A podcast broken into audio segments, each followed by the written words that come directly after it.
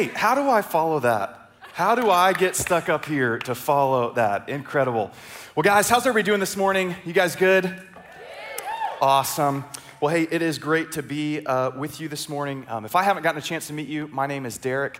I'm actually the worship pastor here at Lake Hill. So, this is a little bit of a different perspective, uh, slightly more terrifying expect, uh, perspective than I'm used to being on a Sunday morning. But I'm excited to dive into where we are going today as we are in the story of Abraham. We're in this series called Founding Father that is following the life, following the story of Abraham, who we have seen is the patriarch or what we'd say founding father of our faith. And we're going to dive into his story uh, in just a minute. Um, but first, I, I want to talk about uh, superheroes for a second, if I can sure you noticed I'm repping the Superman shirt today, and there's a reason for this. We're going to go somewhere with this. Hopefully, this will be a reminder throughout the rest of the messages to where we are going as well. And I want you to think about who your favorite superhero is of all time. I know we got a lot of kids in the room. Maybe you got some superheroes as well. But think about who your favorite superhero is. I want you to think about why they are your favorite favorite superhero, why they're your favorite. And there's a lot of different directions that we could go with this. There's a lot of superheroes out there, a lot of different categories. And today I want to look at a very specific but small group of superheroes that are going to launch us in to where we're going today. You can see it up here on the screen. This is the category that I want to talk about. And you can already start to think about uh, what is the common thread between maybe these four superheroes that are up here. Uh, there's also a few others that would fit this category, but I'm going to give you the answer right here. These four characters are what are known as vigilante superheroes. Vigilante superheroes. I'm sure you're familiar with that word. You probably even know what it means. But here's what a vigilante is a vigilante is somebody who works outside of the law, uh, oftentimes even running from the law themselves. They take matters into their own hands to bring a criminal to justice. And oftentimes, these superheroes uh, have got a personal story. They've got some sort of personal injustice or maybe a loss that has happened to them that kind of launches them into this vigilante role where they take matters into their own hands. And at the end of the day, what they're doing is they are not trusting the authorities, right, the police to do their job. They are taking matters into their own hands to accomplish the mission or the purpose. And vigilantes are not strictly related to superheroes. I think another great example is a guy Liam Neeson in the movie Taken. Anybody seen the movie Taken before, right? His, his daughter gets taken from him and he does not trust the police. So he takes matters into his own hands and he uh, goes to town on some bad guys. And here's the reason why I love this category of superheroes or vigilantes. Here's why we love this category it's because we can see ourselves in the story. We can insert ourselves into the story. And let's take the Liam Neeson example of Taken for a moment, because I want to talk to, to the dudes for a second, especially if you're a dad. If you are a dad and you've seen this movie Taken, I can almost with 100% certainty guarantee you that we all asked the same question. And that question is, what would I do if that was me? Right? Anybody ask that question as they're watching the movie? What would I do if I was in his scenario and that happened to me? And this is why we love this category of vigilantes because all throughout the rest of the movie, all throughout the rest of the story, we are comparing what we would do in that scenario to what the hero is doing. And we are going to have that same opportunity today as we look at the story of Abraham for us to insert ourselves into his story. And I'll say this as well a lot of this, mor- this morning is going to feel like we are watching a movie. Hopefully, we're going to be following the story of Abraham so close that it feels like you are there and you have the opportunity to say, What would I do in his situation? If I was him. And so that's where we're going to be going today. Uh, we're going to be jumping into Genesis chapter 16. And here's the deal here's the bottom line for today. If you don't get anything else out of what we're talking about today, here it is. The, the lesson for today is don't be a vigilante. Don't be a vigilante. And here's why. Because while being a vigilante is great for movies, it's great for the stories of superheroes and comics, we're going to see in Abraham's story today that it is not great when it comes to how we approach our relationship with God. And we're going to see this in Genesis chapter 16. But before we jump in, I actually have another question for you. And this will be kind of exciting because the way that you answer this question, and we're going to ask for participation, The way you answer this question is going to determine how I start this story. So, this is kind of like a pick your own adventure book. And here's the question Let's say that you are watching a series of movies or, or, a movie series that maybe has three movies in it. It can be whatever genre, it can be superhero, it can be action, it can be comedy, doesn't matter. How many of you would say that you would be able to watch movie number two in the series without having seen movie number one first? How many people, where are all the weird people at that can watch movie number two? We've got a couple. All right, everybody take note. You're sitting next to, right? I expected this to be the opposite, right? Now, hands up for everybody who's got to watch, if you're gonna watch a series, you gotta see movie one first, right? Who is this? This is the majority of us. And this is why this is important for us today, because where we pick up the story of Abraham in Genesis chapter 16 essentially is movie number two of his story.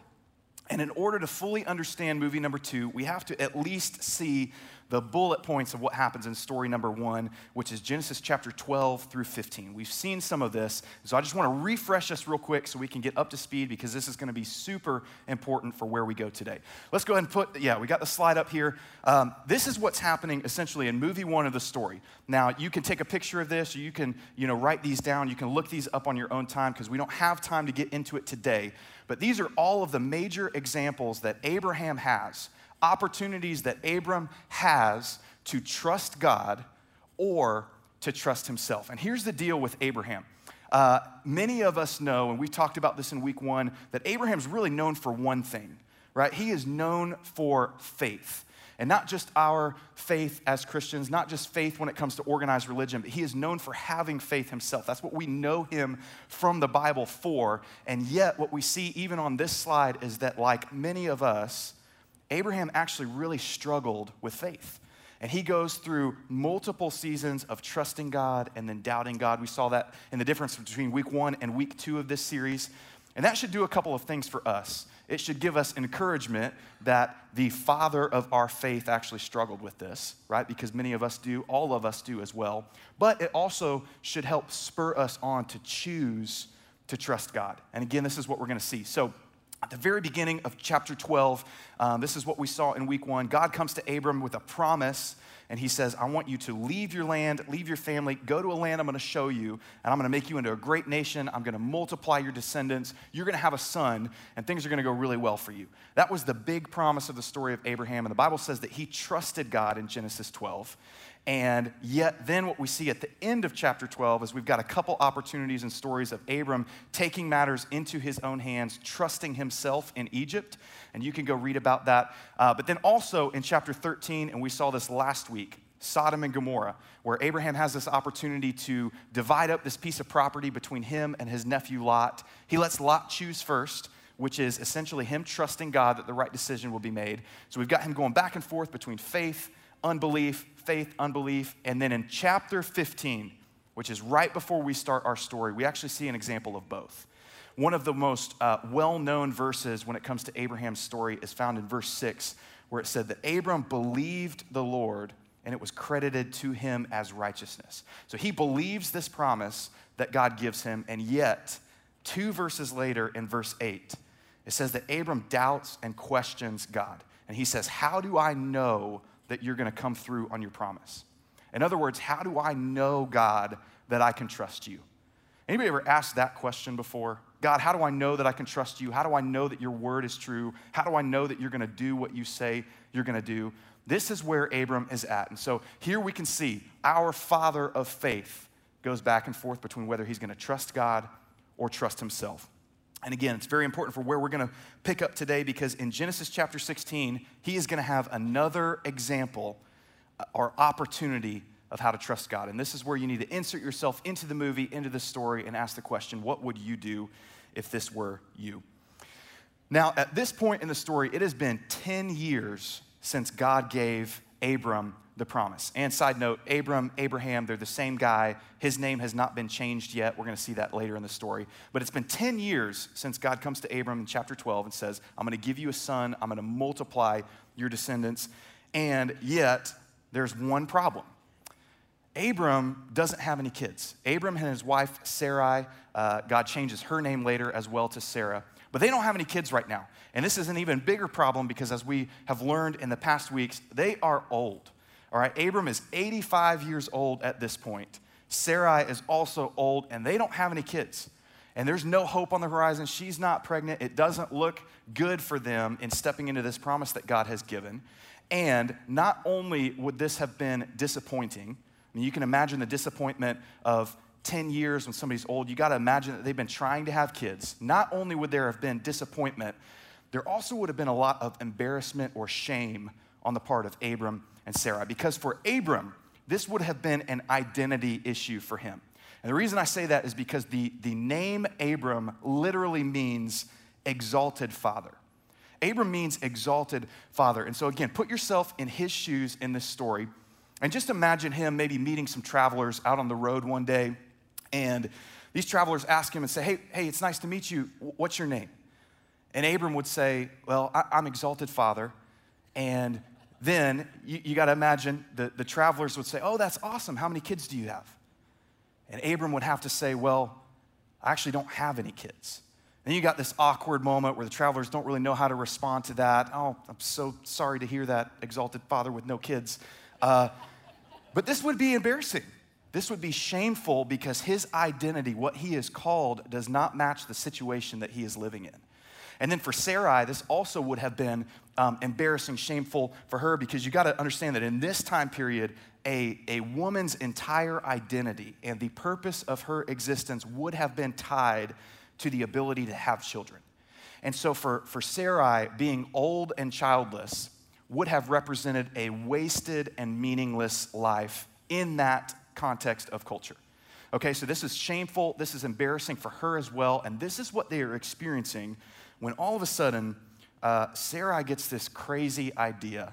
And here's where we're jumping into our story this morning. Genesis chapter 16, verse 1 says this Now Sarai, Abram's wife, had borne him no children, but she had an Egyptian slave named Hagar. And Hagar is going to be very important to this story.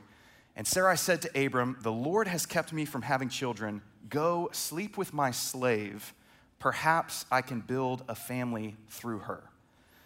So get what's happening here. Sarai is saying God either isn't able or he's taking too long in coming through on his promise. So here's what I'm going to do I'm going to take matters in my own hands. I've got this slave. So, Abram, why don't you go sleep with her, have a son, and we're going to call this the son of the promise.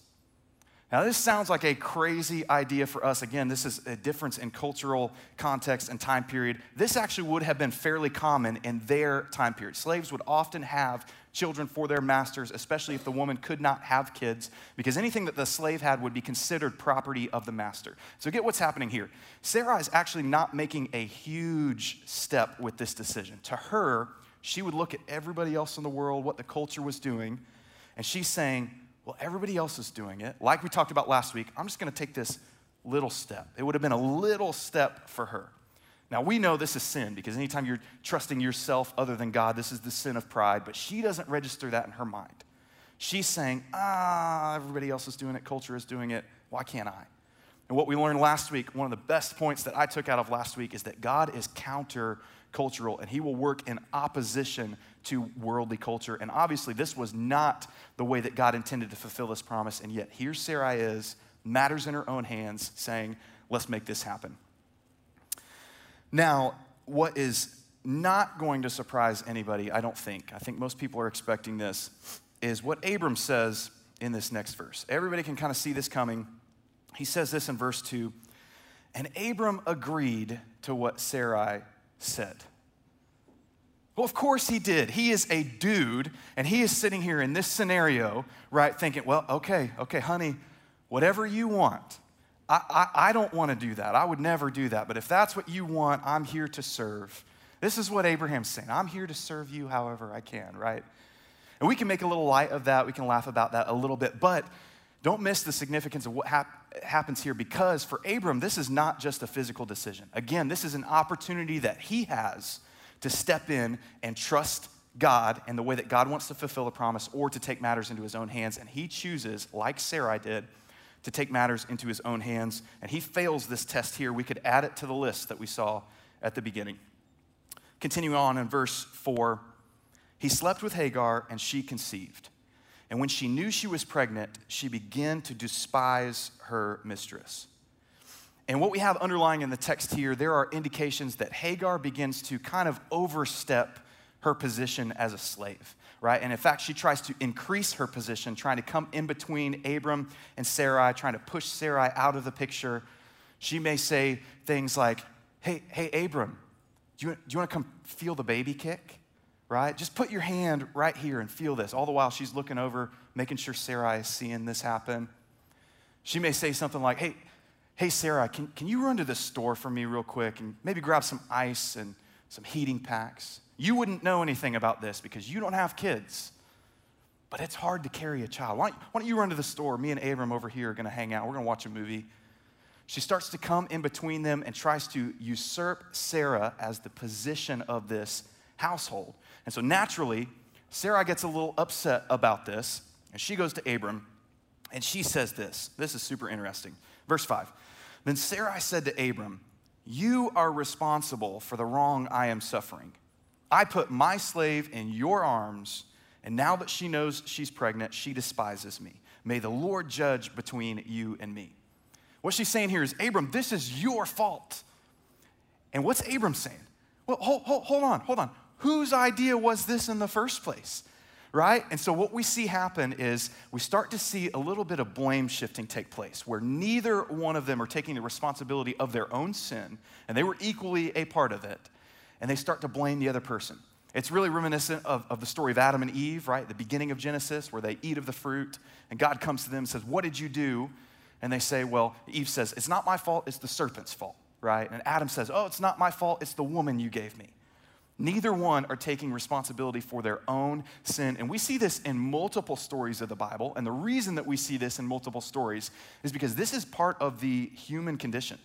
This is who we are, and yet at the same time, it doesn't make it right. The Bible actually says a lot about this topic. Uh, in Proverbs, verse 19, 3, chapter 19, 3, it says, People ruin their lives by their own foolishness and then are angry at the Lord. Anybody ever been here? Anybody ever experienced the result of your own foolish decision or your sin? Maybe sometimes both. And then you don't want to take responsibility for it and you kind of get angry at God. Why is this happening to me? God, this is your fault. This is what's happening here. They're not taking responsibility. And then Abram actually goes on a little bit further. He continues to not take responsibility. And he basically tells Sarai, hey, this is your fault. This was your idea. This is your slave. So you go deal with Hagar the way that you want to. Abram's saying, I'm taking my hands out of this, even though I caused a lot of it.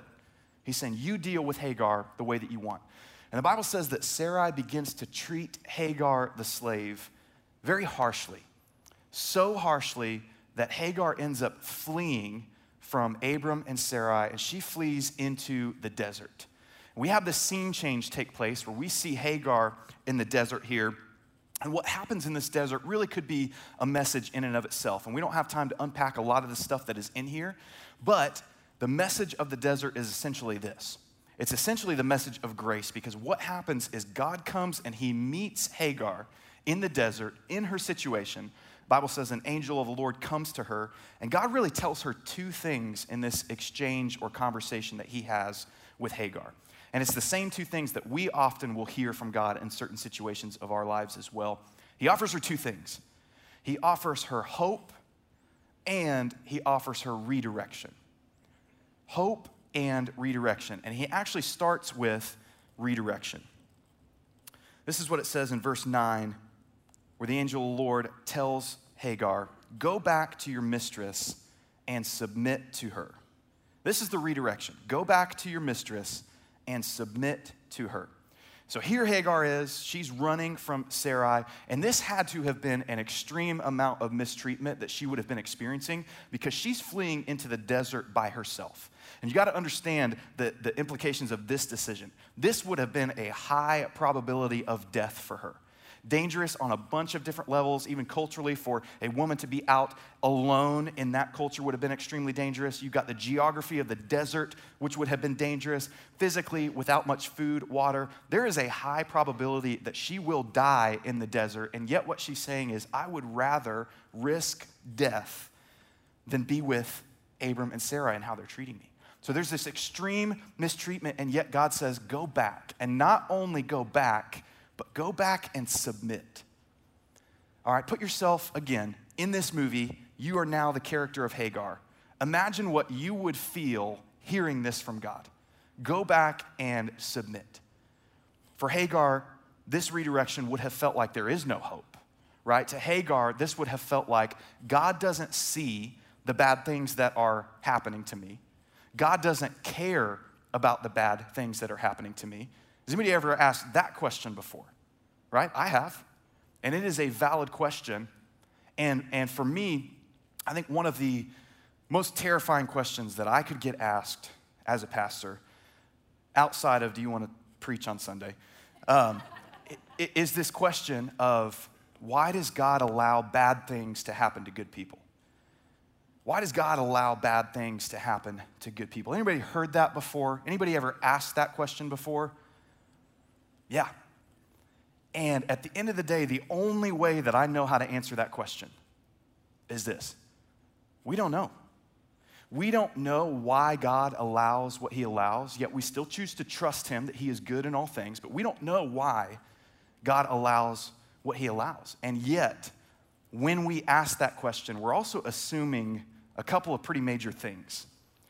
One, we are assuming that we are good people, right? When I ask the question, why does God allow something bad to happen to me, a good person, I am making the assumption that I am good people, which is a false assumption because the Bible says there's nobody that's good. No one is righteous, not even one. And what we actually are is we are sinners that deserve death. And so when you put that in perspective of the bad things in your life that are happening to you, are they actually bad compared to the death that we deserve? And that's the second thing that we're assuming. We are assuming in this question that the bad things that happen in our life are actually ultimately bad.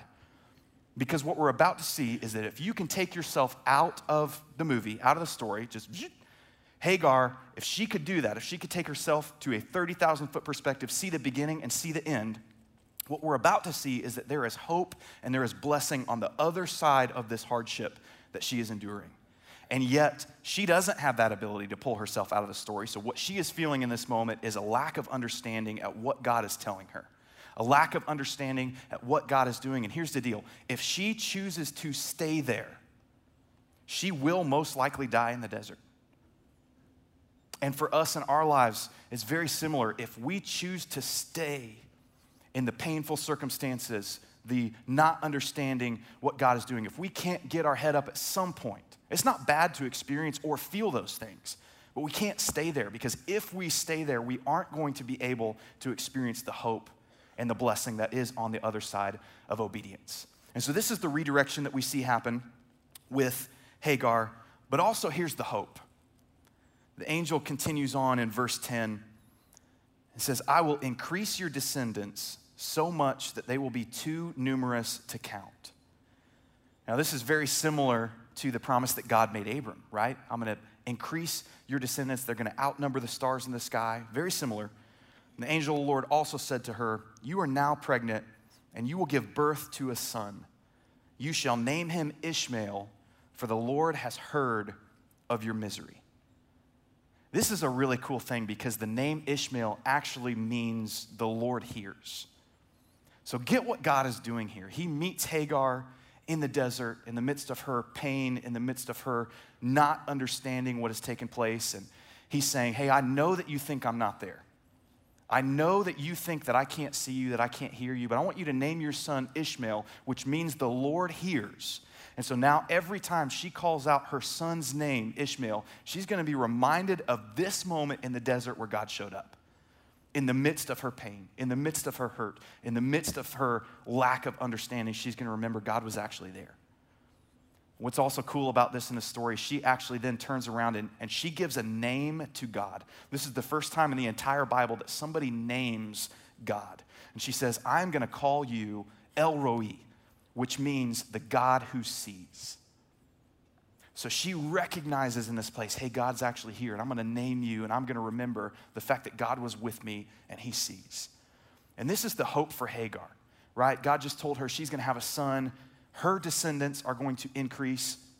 And remember why this would be such a big deal for her? Because Remember how we talked about Sarai and how having no kids would have uh, you know, represented a wasted and meaningless life? Well, here, Hagar's got a son. She's got kids now. She is going to be able to claim a blessing that, again, was very similar to the promise that God made Abram. And you might be tempted to think right here that this is the fulfillment of the promise. That God understands that Abram screwed up, he took matters into his own hands, and now there's going to be this son Ishmael. You might think, well, God is going to make Ishmael the son of the promise. And yet we're not going to see that. But you got to imagine Abram thinks this as well. Abram thinks, man, I did it. We're going to have this son. And here's the end of the story. This is where we're going to wrap up for today. Hagar listens to God. And she goes back to Sarai and Abram, and Ishmael is born. And Abram loves his son Ishmael. He raises him, and years go by. Actually, 13 years go by. The Bible says that Ishmael is 13, and Abram is 99 years old. Which, if you pause right there, that does not seem like much of a blessing. Being 99 years old and raising a 13 year old kid. For us, that would not feel like a blessing. And yet, you got to imagine for Abram, this would have been an incredible blessing for him. He is now walking in what he thinks is the fulfillment of the promise. What he has waited for for so long is finally here. And then God does something really interesting. In Genesis chapter 17, when Abram is 99 years old, God appears to him again. And he says a couple of things in this conversation that he has with Abram. One, he reminds Abram of the promise that he made. I'm going to increase your descendants. You're going to have a son. I'm going to cause a nation to come out of you. And Abraham's probably thinking, You don't have to remind me of this. I am living this. It's right here. It's Ishmael. And yet God says, No, I'm not talking about Ishmael. He says, I'm going to cause you to have another son. This time, the way it was supposed to happen in the first place with your wife, Sarai. And God actually changes Sarai's name to Sarah which gives her, it's representing a new start, a blank slate, another opportunity for her to trust. He says, You're going to have a son named Isaac, and I am going to fulfill my promise to you through your son Isaac. And then he does something really interesting. This is the point of the story where Abram's name gets changed. God says, You are no longer going to be known as Abram, which remember means exalted father. He said, Now you're going to be known as Abraham which means father of nations or father of many. And guys, I want you to lean in right here because this is the most powerful point of the story and something that I missed every single time I read this. Because every time before when I would read this story, I would think this has to be an incredible experience for Abraham. This name change would have been would have felt awesome for him. He's getting upgraded. He's now being called father of many. This would have felt like another blessing for him. And yet, I don't believe that it actually would have felt that way. I actually think that for Abram, this would have felt like the opposite of a blessing. And here's why. You remember back when Abram was called Abram and his name was Exalted Father. You remember the travelers on the road he would meet and they would say, How many kids do you have? And he would say, I, I don't have any kids, but my name is Exalted Father. Remember how embarrassing and shameful that would have felt for him? Well, now Abram has a son and his son is Ishmael, and he is living in what he thinks is a good situation. And so now, when he meets those travelers on the road and they say, Hey, what's your name? He can say with pride, My name is Exalted Father, and here's my son. Here's my son Ishmael. This is no longer shameful for him. He's saying, Man, I'm living in the promise. And yet, God comes to him and says, Hey, I'm going to change your name. You're not going to be known as Exalted Father anymore. Instead, you're going to be Father of many. Now, father of many is a great name for a father who has many kids. But how many kids does Abram have? He's got one. So don't miss what God is doing here.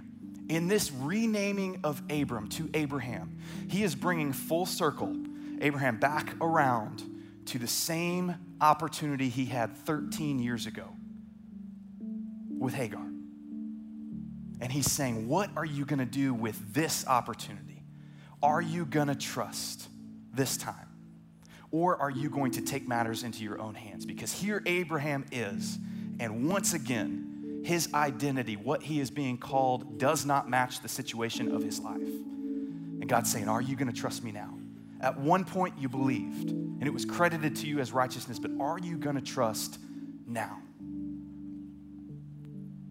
And the end of the story is Abram does choose to trust, and he does the right thing this time. And we see the Bible says a year later, his son Isaac was born. And this is how we see God fulfill his promise that he makes because if you look at the, the genealogy of Isaac, we see the Israelites come out of the line of Isaac, who was the son of the promise, not Ishmael, who was the son of the flesh.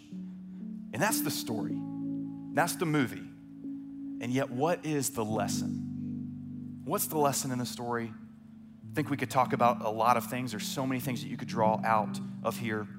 You could talk about experiencing the difference between where God has called you or who God has called you to be and where you're currently at. You could talk about that journey. We could talk about the lesson that Hagar experienced in the desert, where she doesn't understand what it is that she's experiencing. You could talk about God doing things in ways that you don't expect. You could talk about how long it takes God sometimes to fulfill a promise and how He doesn't often work on your timetable.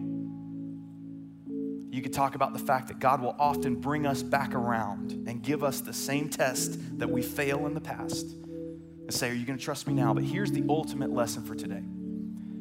And the lesson is another question Who's the hero of the story? Who's the hero of this story? Who's the hero of your story? The answer is it's the same. Because the hero of this story is not Abram or Sarai, naturally. They screwed up, right? It's not Hagar. The hero isn't Ishmael or even Isaac. The hero of this story is God who gave grace where there was mistakes. He also gave truth and redirection, and it ultimately culminated in the person of Jesus. Because again, if you fast forward this story to the New Testament where Jesus hits the scene, you're going to see that Jesus comes from the line of Abraham and Isaac, not Abraham and Ishmael, the son of the promise. And that promise extended beyond Abraham. And that promise extends to us, and it's the promise of life. The Bible says that Jesus came so that we might have life and have it to the full. And so here's the question for you this morning Has there ever been a moment in your life that you have trusted Jesus with your life? Has there been a moment that you have turned over ownership of your life to Jesus, the hero of this story? And if you haven't, we want to give you the opportunity to do that this morning. So we're going to close down for today. If everybody could bow their heads, close their eyes, I want to ask that question. Has there been a moment that you have committed ownership of your life to God? The Bible says that there's only two things that you have to do. You've got to believe in your heart that Jesus died for you, that he rose from the dead, You've got to confess with your mouth that He's Lord. So I want to lead you in a prayer this morning. And you can pray this silently, but pray it to Jesus. And just say, Jesus, thank you for loving me. Enough that you would come down to earth and meet me like you met Hagar in the desert. Thank you for dying on a cross for my sins, raising to life so that I could be raised to life. Say, Today I choose to make you my Lord. I pray that you would help me to live every day the best I know how, to follow after you. And if you prayed that prayer this morning, this is the best decision of your life that you will ever make. And we'd love to know about that. We'd love to pray for you. We're going to tell you how we can help in next steps in just a second. But if you do this, if you prayed that prayer this morning, and you want to mark this in your mind as today, July 4th, 2021, this is the day I committed my life to Christ. On the count of three, nobody's looking around, no guilt, shame here. On the count of three, just shoot your hand up in the air. One, two, three. If you prayed that prayer, just raise your hand. Again, this is the greatest decision that you will ever make. And our family tradition around here is that as you put your hands down, we're going to put our hands together and say, Welcome home. Welcome home.